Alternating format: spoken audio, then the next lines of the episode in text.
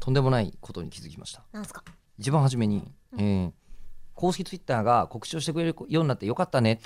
ていう話をはいしてから1月の話2月に入ってからギリギリギリギリなんかそんな感じそれぐらいでしたね、うん節分うんうん、で、えーその後に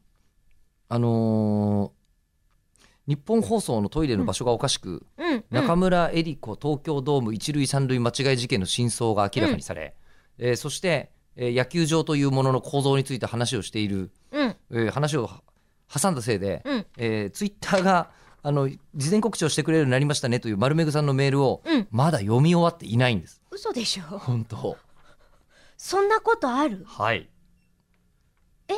これ3行目までしか読んでないんです嘘澤田さんから変わった影響でしょうかまでしか読んでないそうですっていう、告知してからの締め切りが数時間後とはいえとてもありがたいです、それよねううんん、もうちょ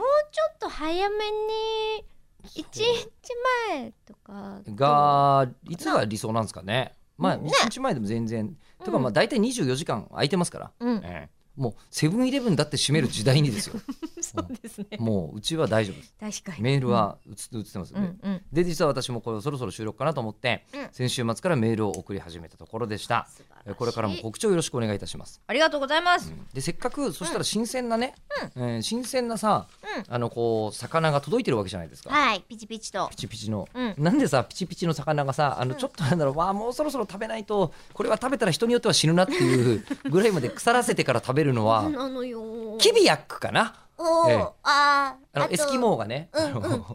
えーエスキモーがあのこうアザラシだっけ、えーアザラシかなんかをこう発酵させて食べると同じような漁法になってますから我々、なんかその中にこうキュッキュッキュッキュッって入れて、うんよく保存できるようにしてますよねそうなんかそういう、そういう感じになってます